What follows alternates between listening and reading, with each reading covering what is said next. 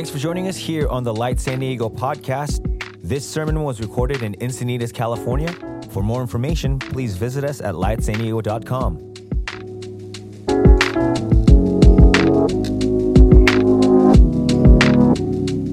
How you guys doing? Doing good? Let's get our Bibles out. John chapter 7 tonight. We are part, some part in our new series, Life to the Full. Um, really excited. The, today has already been incredible at our first three gatherings. Excited for what God's going to do tonight because we all know 5 p.m. is where it's at, right? 5 p.m. The best gathering we've got. Um, so before we dive into John chapter 7, quick question for you. How many of you guys love a good movie, a good book with a plot twist? You're like, I did not see that coming, and all of a sudden you're like, wow, that just totally blew my mind. Uh, any, can anything, anything come to mind? Any of you guys just favorite like shows, movies? You're like, I didn't. Which one? Yeah, yeah, what? Coco? Come on. So good. I was like just Googling this week, like best plot twists of all time. Number one on multiple lists, of course, Star Wars Episode 4, Empire Strikes Back, right? Released 1980. Luke, I am your father, right? Everyone's like, whoa, did not see that coming. And here's what's great about a plot twist not only does it change the ending of the movie, it changes the beginning. You have to go back and you have to re-watch the movie, reread the book. You have to rethink about the story in light of what you just learned. I want to let you know what we're going to be talking about tonight is maybe one of the greatest plot twists in human history. When Jesus shows up and announces who he is, it doesn't only change the way we think about the future, it changes how we think about the past. We have to read the Old Testament completely different because we realize that so much of what we thought we knew is now different in light of who Jesus is. And this is what's happening tonight in John chapter 7. And um, if you were here last week, we read John chapter 5, and we're, we're skipping quite a bit. We're going we're gonna do John 6 next week. But the reason we're doing chapter 5 and 7 together is because although they're different feasts and they're different moments, it's the same dialogue, it's the same discourse that Jesus is having on his own authority. If you remember that right now the Jewish leaders are trying to kill him because of his claim that he has equal authority with God which in, the, in, again in a conservative jewish religious mindset would have deserved death. And so they are actively trying to kill him. Well this is now six months later different feasts same people are angry at him for the same reasons. And we're going to pick up at the very end of chapter 7 where jesus makes this radical announcement. So we're going to pick up in verse 37 and then we're going to break it apart a little bit. On the last and greatest day of the festival jesus stood and said in a loud voice let anyone who's thirsty come to me and drink. Whoever believes in me, as scripture has said, rivers of living water will flow from within them. By this, he meant the Spirit, whom those who believed in him were later to receive. Up to that time, the Spirit had not been given, since Jesus had not yet been glorified.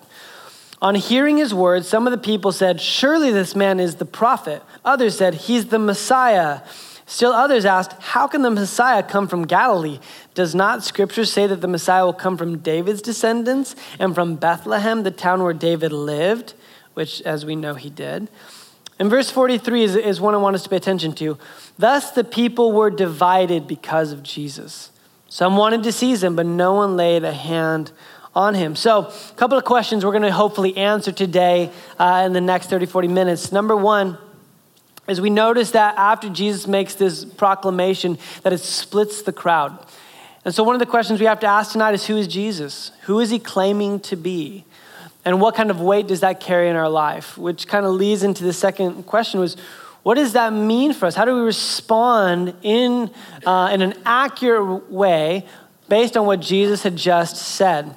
Um, if you're taking notes tonight, uh, just two points we're going to be covering. Number one is we're talking about the fulfillment of the festival and that Jesus points himself kind of at the center of. And secondly, as a result of Jesus being the fulfillment, we now have the flow of the Holy Spirit uh, coming out of us. So we're going to be looking at these two different components in this story. But let's begin with the first, the fulfillment of a festival. Um, if you look at John 7:37, there's this kind of throwaway line that bet you do not have underlined in your Bible. It says this, on the last and greatest day of the festival.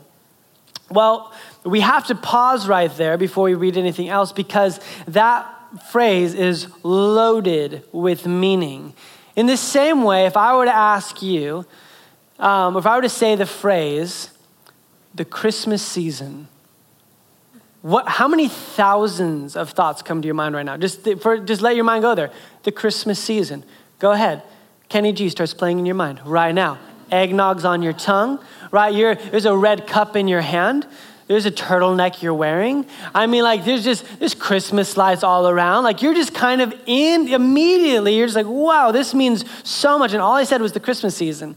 And immediately, this means uh, an immense amount of context, an immense amount of nostalgia. And then, if I were to take it a, a step further, and if I said Christmas morning, right? A whole nother layer of activities, right? Of little kids coming down with, with unbrushed hair and rushing to the Christmas tree and not waiting uh, to open up their presents, right? And in our house, there's monkey bread that's baking and it smells so good. And we read the Christmas story. Um, Christmas Eve, we'll watch Charlie Brown Christmas and exchange one present. There's all sort of traditions and rituals and heritage and deep nostalgia wrapped around. And all I was talking about was Christmas morning. So when Jesus, or when John, the author, opens up with this line, on the last and greatest day of the festival, we can't just read that without understanding that this has deep, deep meaning and context for everyone who would be hearing this. The problem is it has, it totally goes right over our head. We read this line and like, that doesn't really mean much to us at all. Um, primarily because we're not Jewish. We don't celebrate the Jewish holidays um, unless, unless we're an Orthodox practicing Jew. And we don't celebrate them the way they did 2,000 years ago. But everything Jesus is about to say hinges on this sentence it is the last and greatest day of the festival. So, if you're willing with me, let's go backwards 2,000 years and let's begin to start painting the picture of what this festival looked like, what it felt like, the smells, the sounds. But here's the thing this is not a history lesson. Don't just, just don't take a bunch of no and learn a bunch of facts. I want us to live into this moment. As I describe this festival, could we all go there together and imagine what this would be like? So we learn in the beginning of chapter 7 what festivals is. This is the festival called the Feast of Booths, or the Feast of, not booze, okay, different festival. Um, that's Oktoberfest. Uh, this actually takes place in October, interestingly enough. Uh, booths, T-H, uh, or the Feast of Tabernacles. Um, and in the Jewish tradition, it's called Sukkot. Sukkot is uh, a really fabulous holiday. In, in ancient Jewish literature, it is called the season of our joy. So, if you think of your favorite holiday, the most joyous holiday, this was Sukkot for the ancient Jewish people, the Feast of Tabernacles. And the reason why this was such a joyous um, celebration is really twofold. Number one, it comes directly after the Day of Atonement. So their sins are forgiven, their conscience is clean. And so when they come, it's not to seek forgiveness, it's already being forgiven. And so there is this joy deep within their bones. Secondly, it's harvest time. It's a time where they're celebrating the goodness of God throughout the year in this agrarian culture. And there's three main rituals that took place in Sukkot, or the Feast of Tabernacles, that really mean a lot to what we're about to be reading later. The first one is that there are water rituals happening during this feast. It's a week long feast.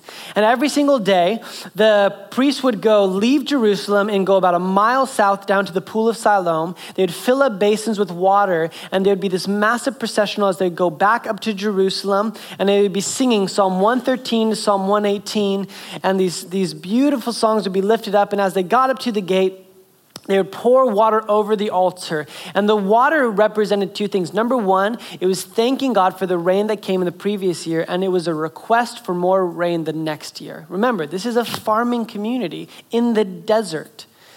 No water, which is a high likelihood, means no crops, which means that there's no profitability, no sustainability, and the, the human flourishing is greatly at risk. So, water is everything, which is why central to this feast would be Isaiah 12, 3 that they would read. It says, With joy shall you draw water out of the wells of salvation.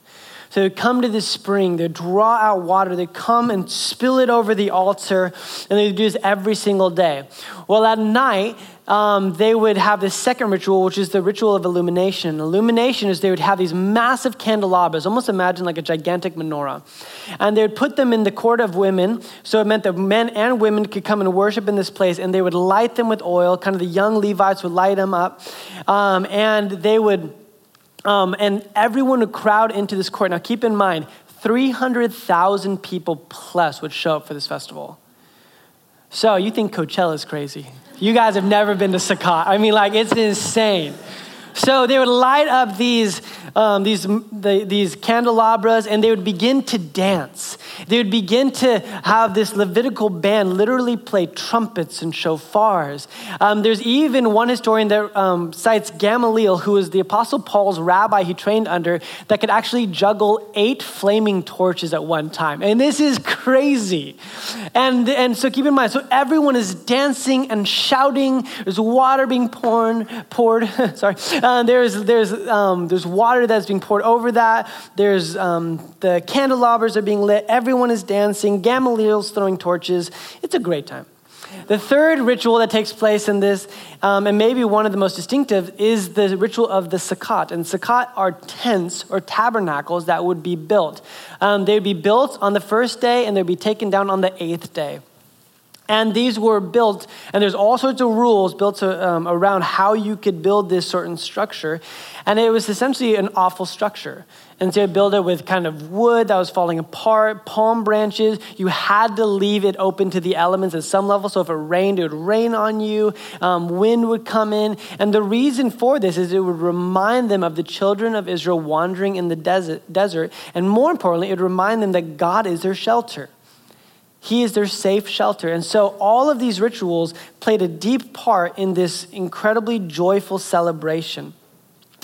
One of the readings that they would um, read on the first day, which I think bears a lot of significance because it shows how important this festival was, was Zechariah 14. Verse 16 says, Then the survivors from all the nations that have attacked Jerusalem will go up year after year to worship the King, the Lord Almighty, and to celebrate the festival of tabernacles. If any of the people, peoples of the earth do not go up to Jerusalem to worship the King, the Lord Almighty, listen this, they will have no rain.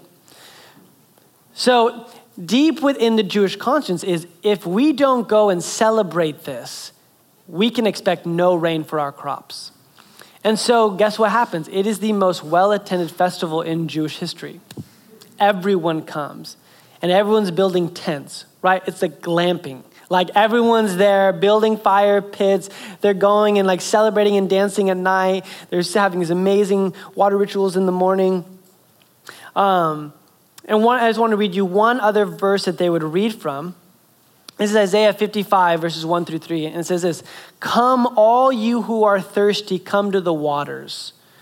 And you who have no money, come buy and eat. Come buy wine and milk without money and without cost.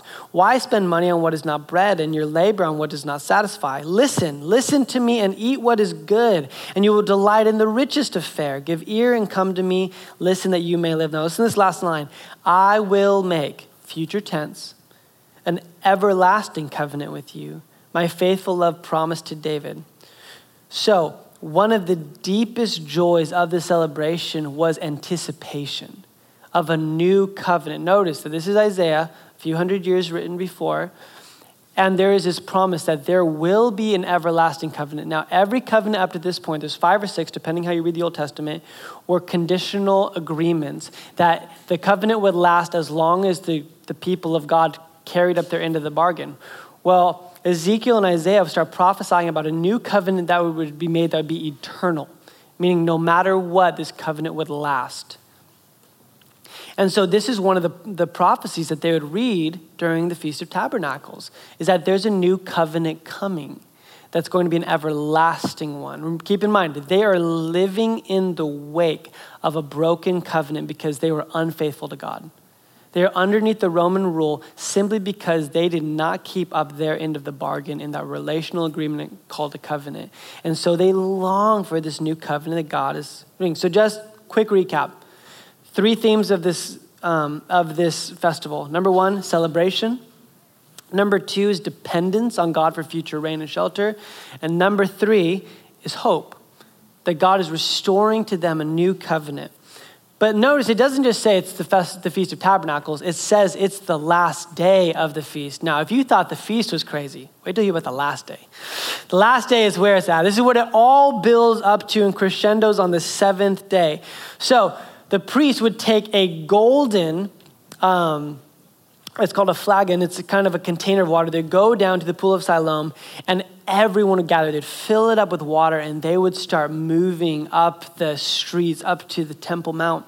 And everyone behind them would be singing these songs. And once they got up, this was literally the culmination, the high point of the whole festival. They would get up there, everyone would be surrounding, and the Jewish men on one hand would hold these makeshift rattles made with palm branches um, in one hand with myrtle twigs and willows, and on the left hand, they would hold citrus fruit. And they would wait silently. And as the high priest came with the golden flagon and he poured it over the altar, everyone would begin to rattle their branches, squeeze the citrus. You can imagine the sound and the smell that's happening in this moment. And in unison, all the people three times would shout, Give thanks to the Lord, give thanks to the Lord, give thanks to the Lord. I mean, can you imagine 300,000 people? Shouting at the top of their lungs with the, the, with the scent of citrus and the rattling of leaves around them. Give thanks to the Lord. Now, this whole point is led up to this moment. Everyone's energy is high. This is all going on. And I want you to listen to this verse one more time. On the last and greatest day of the festival, Jesus stood up and said in a loud voice, scholars think at this exact moment, let anyone who's thirsty come to me and drink. Do you see what Jesus just did here in this moment? I mean, this is, this is the festival for the Jewish people. It's the moment, the seventh and the greatest day, and they're coming. They've just spilled water over this altar, and Jesus stands up in a loud voice in front of 300,000 people. Whoever could hear him within earshot, and in the midst of all the noise, shouts out that anyone who's thirsty, come to me and drink. I mean, what an audacious and provocative statement for this nomadic Jewish rabbi from Nazareth to stand up and say in the middle of such a holy moment, which is why D.A. Carson in his commentary says, in general terms, then Jesus' pronouncement is clear. He is the fulfillment of all that the Feast of Tabernacles anticipated. If Isaiah could invite the thirsty to drink from the waters, Jesus announces that he is the one who can provide the waters. This is like a mic drop moment in Jesus' ministry. I mean, people are immediately are divided. One side, they're like, he's the one.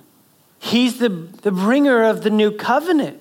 And do you notice people say, He's the prophet, He's the Messiah, He's the one. And the other half says, You can't say that. You, all the living water comes from you.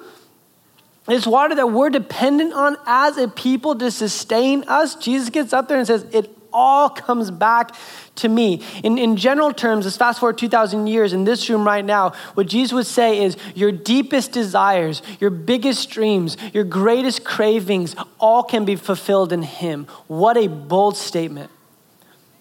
And I don't know what they are for you. I don't know what your deepest cravings and longings and desires are, but if we're reading this correctly, Jesus would stand up in the high point of your life and say, It all comes back to me. You want that relationship to fulfill you? I'll fulfill you. You want that promotion because you think it'll make you feel secure? I'll make you feel secure. I'm your provider. You, you need that job to give you status or that relationship to give you popularity. I'll make you feel loved right now. You don't need any of that. Whatever that thing is in your life that you are driving towards, you're craving, Jesus wants to stand up in the middle of your high point of your own life and says, It's me. I'm the fulfillment of it. A.W. Tozer, who's one of my favorite authors, wrote a little book called The Pursuit of God. I'd highly recommend you guys um, pick it up or order it. And he says this in the book. He says, To seek God does not narrow one's life, rather, it brings it to the level of highest possible fulfillment. And I, I 100% agree with this. that the invitation of Jesus is that if we pursue him, if we answer this invitation, what is left with us is not a narrowing of life, but it is the highest possible fulfillment available for the human experience. And I know for some of you that might be a lot to take in. You're like, I mean, like Jesus is cool and everything, but like there's a lot of other good things in my life too. Like, can I have Jesus and surfing and some hot yoga and like a nice salad? Like, can these, these things coexist together? And Jesus would say, not again, not that these things are bad. He, does, he doesn't condemn the festival. He just says, all of this points to me. Come to me and drink. I have the water of life. Remember, this is what he did with the woman and the Samaritan woman at the well. Same message, different context. It's me. I'm what you're looking for. I'm what you need. This time he just does it in front of 100,000 um, angry Jewish religious rulers who now want to kill him. But the message is the same. But here's what's amazing. And now that's great. We could go home tonight and the sermon could be done and like we're going to bed like feeling great because Jesus is the fulfillment and he's available to us. But that's not where Jesus ends his sermon, which is, for me is fascinating. It's not Jesus said, "I'm the point." Good. See you guys later.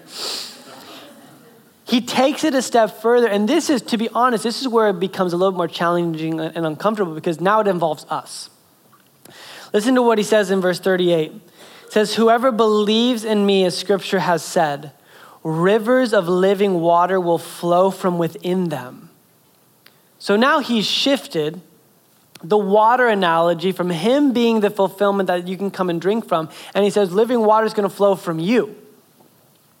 If you believe me, if you believe in the authority that I have, if I become the central focal point of your life and I become the fulfillment of all you are, a natural byproduct of that is there will be a living river flowing from your life. And we're going to find out later, he's referencing the Holy Spirit. The Holy Spirit's going to flow from within you and it's going to change everything around you.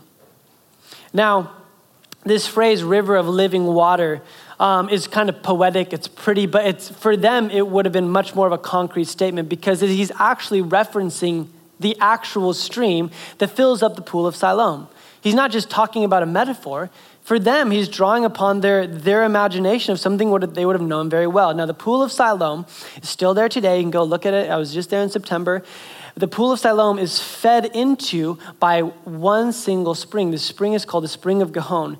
And the Spring of Gihon is fascinating because it has not stopped in 3,000 years.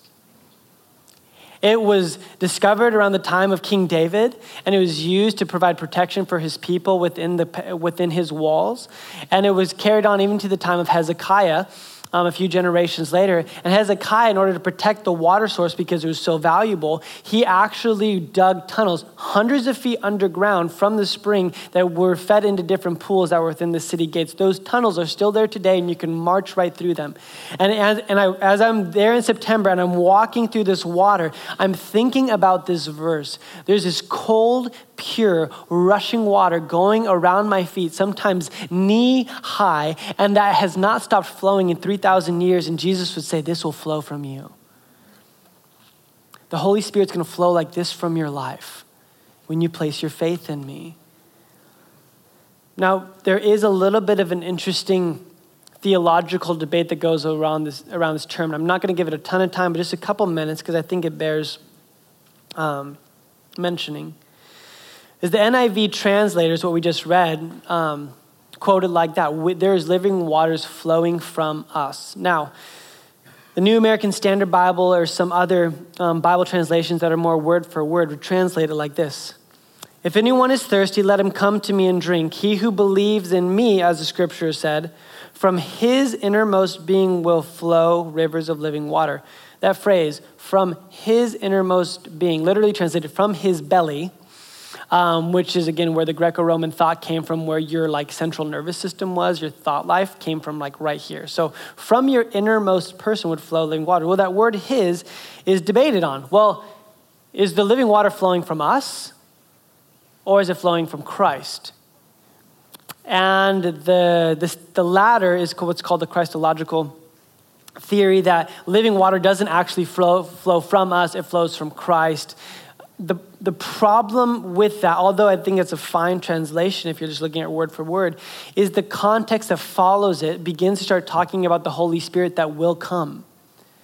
And the Holy Spirit that comes later doesn't just land on Jesus because Jesus has already ascended up to the Father, sitting at the right hand of the Father, enthroned in heaven, interceding for us. So who's left the Holy Spirit inside of us? And so I think for us, now, but here's the beauty. I think that if you look at the, scan all the New Testament, I think you actually see evidence for both. Who does water, the living water flow from? Who's the source of it? Jesus Christ, absolutely. Who does it flow through? It flows through the Holy Spirit through us to the, to the world around us. So I just want to give you a few verses that would support really both of these claims, however you want to choose to translate this. I actually don't think it matters too much in that the result is the same. But I want to give you a few verses of, of why I think these two things marry well. Galatians 2.19 says this, If I have been crucified with Christ, I no longer live. So if I'm asking the question, well, who does the water flow from, me or from Christ? The answer is Yes. Like I don't live anymore. Christ lives in me. Right? The life I now live in the body, I live by faith in the Son of God who loved me and gave himself up for me. So I don't even live anymore. It's Christ living his life through me.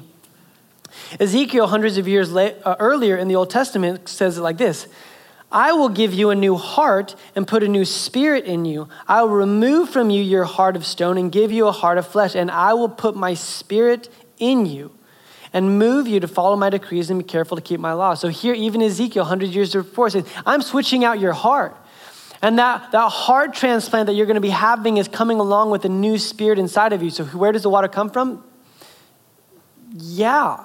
It comes from Christ within us. We don't, it's not because we've decided to be rivers of living water everywhere we go. No, it's because we've placed our faith in Jesus Christ. His spirit now lives within us and it flows out of us. Um, and there's a couple more, just in case you don't believe me. Uh, Acts number, Acts chapter one, verse eight says this: "But you will receive power when the Holy Spirit comes on you, and you will be my witnesses in Jerusalem, Judea, Samaria, and the ends of the earth." And last one, Acts chapter four. After they prayed, the place where they were meeting was shaken, and they were filled with the Holy Spirit and spoke the word of God boldly.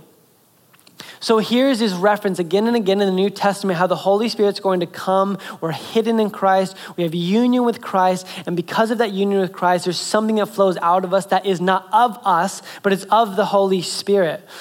And this is incredibly profound um, because this word flow in the Greek, what's flowing out of us, reo in the Greek, is also translated. It's kind of hard to translate because it's only used once in the New Testament. So you have to look at other Greek literature to to see how it's translated, but it's oftentimes translated overflow with.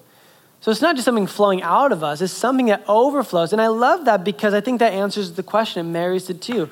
Is something flowing out of us? Yeah, because it's overflowing us. It's because a different source is coming and filling us up. So even Ephesians 5:18 gives us the command be filled with the Holy Spirit. What's interesting about that command is it is not a one-time happenstance. It is a continual verb in the tense that it's used in that syntax, meaning that we should never stop being filled with the Holy Spirit. It is an overflow. It's like the Gihon spring that has not stopped flowing for thousands of years that within us as we're united in faith with Christ as the living water. Naturally, his spirit within us is going to overflow, and living water is going to be flowing from us. Now, if you're just like, so why do you keep talking about this? What's the point? Here's the point. Oftentimes, we talk about the movement of the Holy Spirit within the confines of a church service. We think that the Spirit of God moves when there's um, just a really great worship song you know, a halfway decent sermon, hypothetically. Um, different, you know, there's these different moments, a retreat or something like, oh man, the Spirit of God is moving here. The problem is that's bad theology. According to this, the spring doesn't stop. The river doesn't stop flowing. It overflows, which means every single area of your life should be affected by this river. Everywhere you go, if, if, if the Gihon Spring is the analogy Jesus is using for this activity of the Holy Spirit in our lives, we should have a radically different interpretation of God's work in and through us. So, how I want to end this evening is just to ask just kind of that simple question. If this is true, if Jesus is the focal point, the epicenter of, of all fulfillment of life. And now his spirit indwells within us and it's overflowing from us. What does this look like Monday through Saturday? What does this look like outside of church? Because that would be an accurate translation of how we respond to the claim that Jesus just made. So I'm going to give you just three, this is not an exhaustive list. I'm just going to give you three different layers, three different spaces where the Holy Spirit should be overflowing into. Number one, it's the people around us. Who should be the recipients of this living water that's flowing freely from us? It's the people around you. Some of you guys right now, you're like, oops. people around me have have a different kind of thing flowing from me. So, like, it's my attitude, it's my exhaustion, it's my stress, it's my fear. Number two, it's, it's the work we do. The work we do should change because that is the majority of our waking hours is given over to our work. Now, let me clarify this. I'm not talking about where you get your paycheck from. I'm not talking about where you punch in and punch out. I'm talking about where you spend your energy. Is it taking care of a kid at 3 a.m. who's woken up? Is, is, it, is it nanning? Is it going to school? Is it being a CEO of a company? Is it being an employee at, at the local coffee shop? I, I don't know what you'd qualify as your work, but I know it's more than your nine to five. It is what you put your energy and effort towards, hopefully, for the flourishing of humanity. And that should be changed. If that's where we're spending the majority of our waking hours, you better believe that this stream should be overflowing into that. And number three, it's the culture we live in. We're not talking about a pool, a pond, or a lake here. We're talking about a stream and a river that's flowing out of us that does not stop. It continues to go. So I just want to walk through these three spheres, if you will, that should be obvious spaces where the overflow of the Holy Spirit should be going. This living water should be reaching. Number one is, is just the people around us. I would love to read uh, just Galatians 5.22. It's a familiar passage. And Paul here uh, doesn't use the analogy of water. He uses the analogy of a tree. But similarly, as water, Jesus uses a spring, tree, he's using a fruit. It's a byproduct of this. And so Galatians 5.22 says this, But the fruit of the Spirit is love joy, peace, forbearance, kindness, goodness, faithfulness, gentleness, and self control. Against such things there is no law. Listen to 24. Those who belong to Christ, right? There's that image again. We're linked up with the source. This case, it's a tree or a vine. In Jesus' case, it's a spring, it's a water source. Since we live by the Spirit, let us keep in step with the Spirit. Meaning, if I'm just thinking about the people in my life, right? Jen, my, my beautiful bride of 13 years, my four awesome, rambunctious kids who are at home right now, probably watching American Idol, um, they get a lot of my life. And the question I've been wrestling with this week is what are they, or if what they're getting from me looks like the overflow of living water. I think about our amazing leadership team here. I think about the baristas that I see often. I think about my neighbors. Are they, when they interact with me, are they receiving living water? Now, I'm not making a case that all of a sudden, if you're introverted, you got to be some sort of extroverted evangelist who just comes and just. No, I'm thinking about who God has wired you to be. How does that translate into living water, the Holy Spirit overflowing in your life based on how God's wired you to be? Uh, Tim Keller, in his book, The Meaning of Marriage, has this brilliant quote, and, and it's in the context of marriage, but I just want to expand it just to the context of relationships because I, th- I just think it's so good. He says this You can only afford to be generous if you actually have some money in the bank to give. Some of you guys, that's like the notes you're taking tonight. You college students, like, that's a good idea. I should have money in the bank. in the same way, if your only source of love and meaning is your spouse, friend, neighbor, boss, or parent, then anytime he or she fails you, it will not just cause grief, but a psychological cataclysm. If, however, you know something of the work of the Spirit in your life, you have enough love in the bank to be generous to your spouse, your friend, neighbor, boss, parent, even when you're not getting much affection, respect, or kindness at that moment. This is brilliant.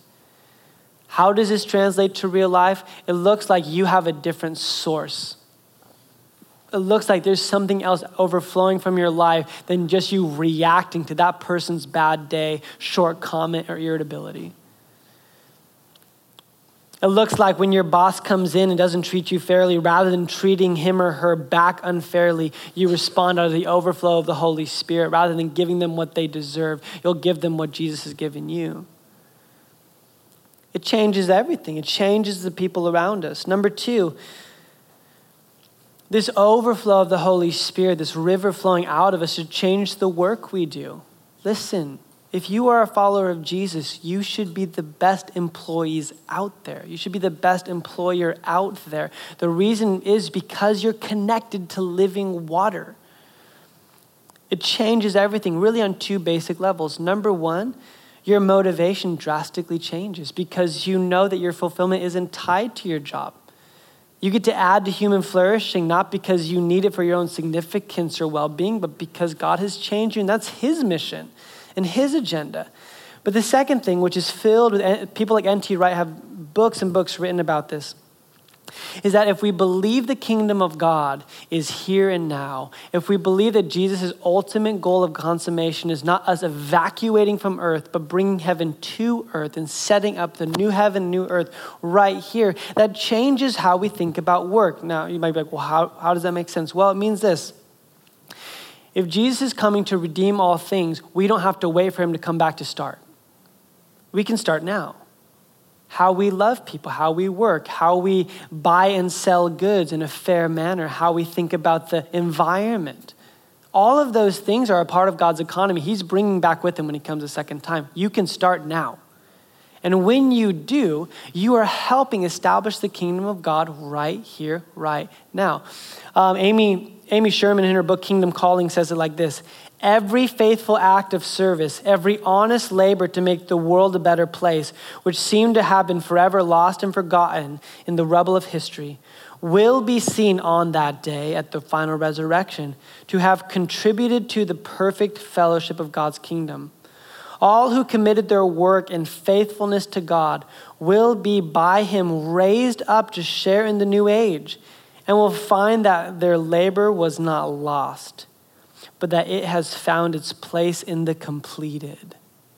What a beautiful promise that we get to stand on that God's kingdom is coming someday, but it can come now through us because we have the living water that flows in, in Revelation 22 says it flows from the throne of God. That's inside of us. It changes the work that we do. And lastly, it should change the culture we live in. Jesus being the fulfillment of all things. And in our belief in that, the life it produces, the life of the Spirit that it produces and overflows from our life should change culture. And the reason we have to bring this up is, is there's so much talk about how culture shapes us and changes us. And by the way, I'm not, I'm not the guy who's like anti culture, but I am a strong believer that if the Holy Spirit is inside of us, we have the creator of the universe dwelling within us, overflowing within us, meaning that everywhere we go, the cities that we live in, the neighborhoods we inhabit, should have somewhat of God's fingerprints and move on it simply by, by us just saying yes to Jesus. Andy Crouch is a, is a brilliant author. In his book, Culture Making, says it like this. I wonder what we Christians are known for in the world outside of churches. Are we known as critics, consumers, copiers, condemners of culture? I'm afraid so. Why aren't we known as cultivators? People who tend and nourish what is best in human culture, who do not hard and painstakingly work to preserve the best of what people before us have done? Why aren't we known as creators? People who dare to think and do something that has never been thought of or done before, something that makes the world more welcoming and thrilling and beautiful. We have living water flowing and overflowing out of us because of who Jesus is and his spirit inside of us. So, this is what I would like for us to do. I'm going to invite the worship team to come back up. And as they do, why don't you stand to your feet?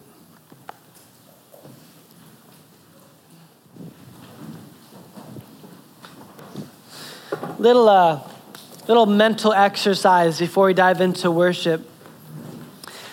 I want you just for a moment to think about the week that's ahead of you. Um, some of you guys are like, please no, I have like five more hours.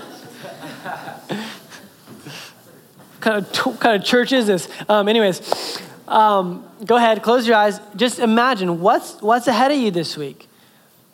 What meetings, what work, what study, what assignments, what relationships, what phone calls, what's coming your way this week? And whatever is coming to your mind, first, I want you to ask the question what would living water look like in that context? What would the overflow of God's Spirit, how would that translate into your emails?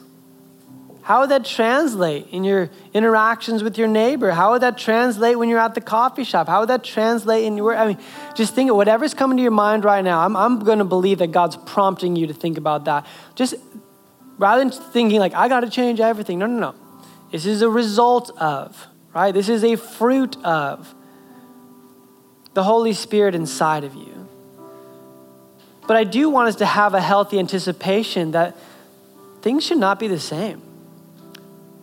Man, I know, I know for me, I'm just thinking, I, I want to interact with my kids like living waters flowing right from the center of me.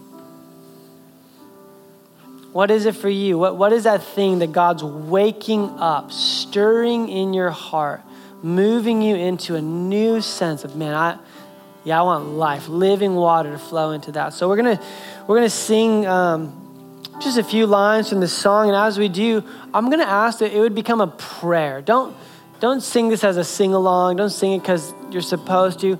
Make this your prayer that God would awaken your heart, He would awaken this city. He'd pour out His Spirit in a fresh and powerful new way. Lord, we just come to you right now and we are first and foremost thankful God, we're thankful that the water we crave, the things we crave, the desires we have can all point to you. So, Jesus, we come to you. Drink, drink deep of the things of you. Holy Spirit, would you come, fall afresh right now? Fill every single heart to overflowing. That every single person, as they leave this place, would have living water flowing from the center of who they are to everyone in their path to the culture they live in, to the work that they do. In Jesus' name, amen. Let's worship Him.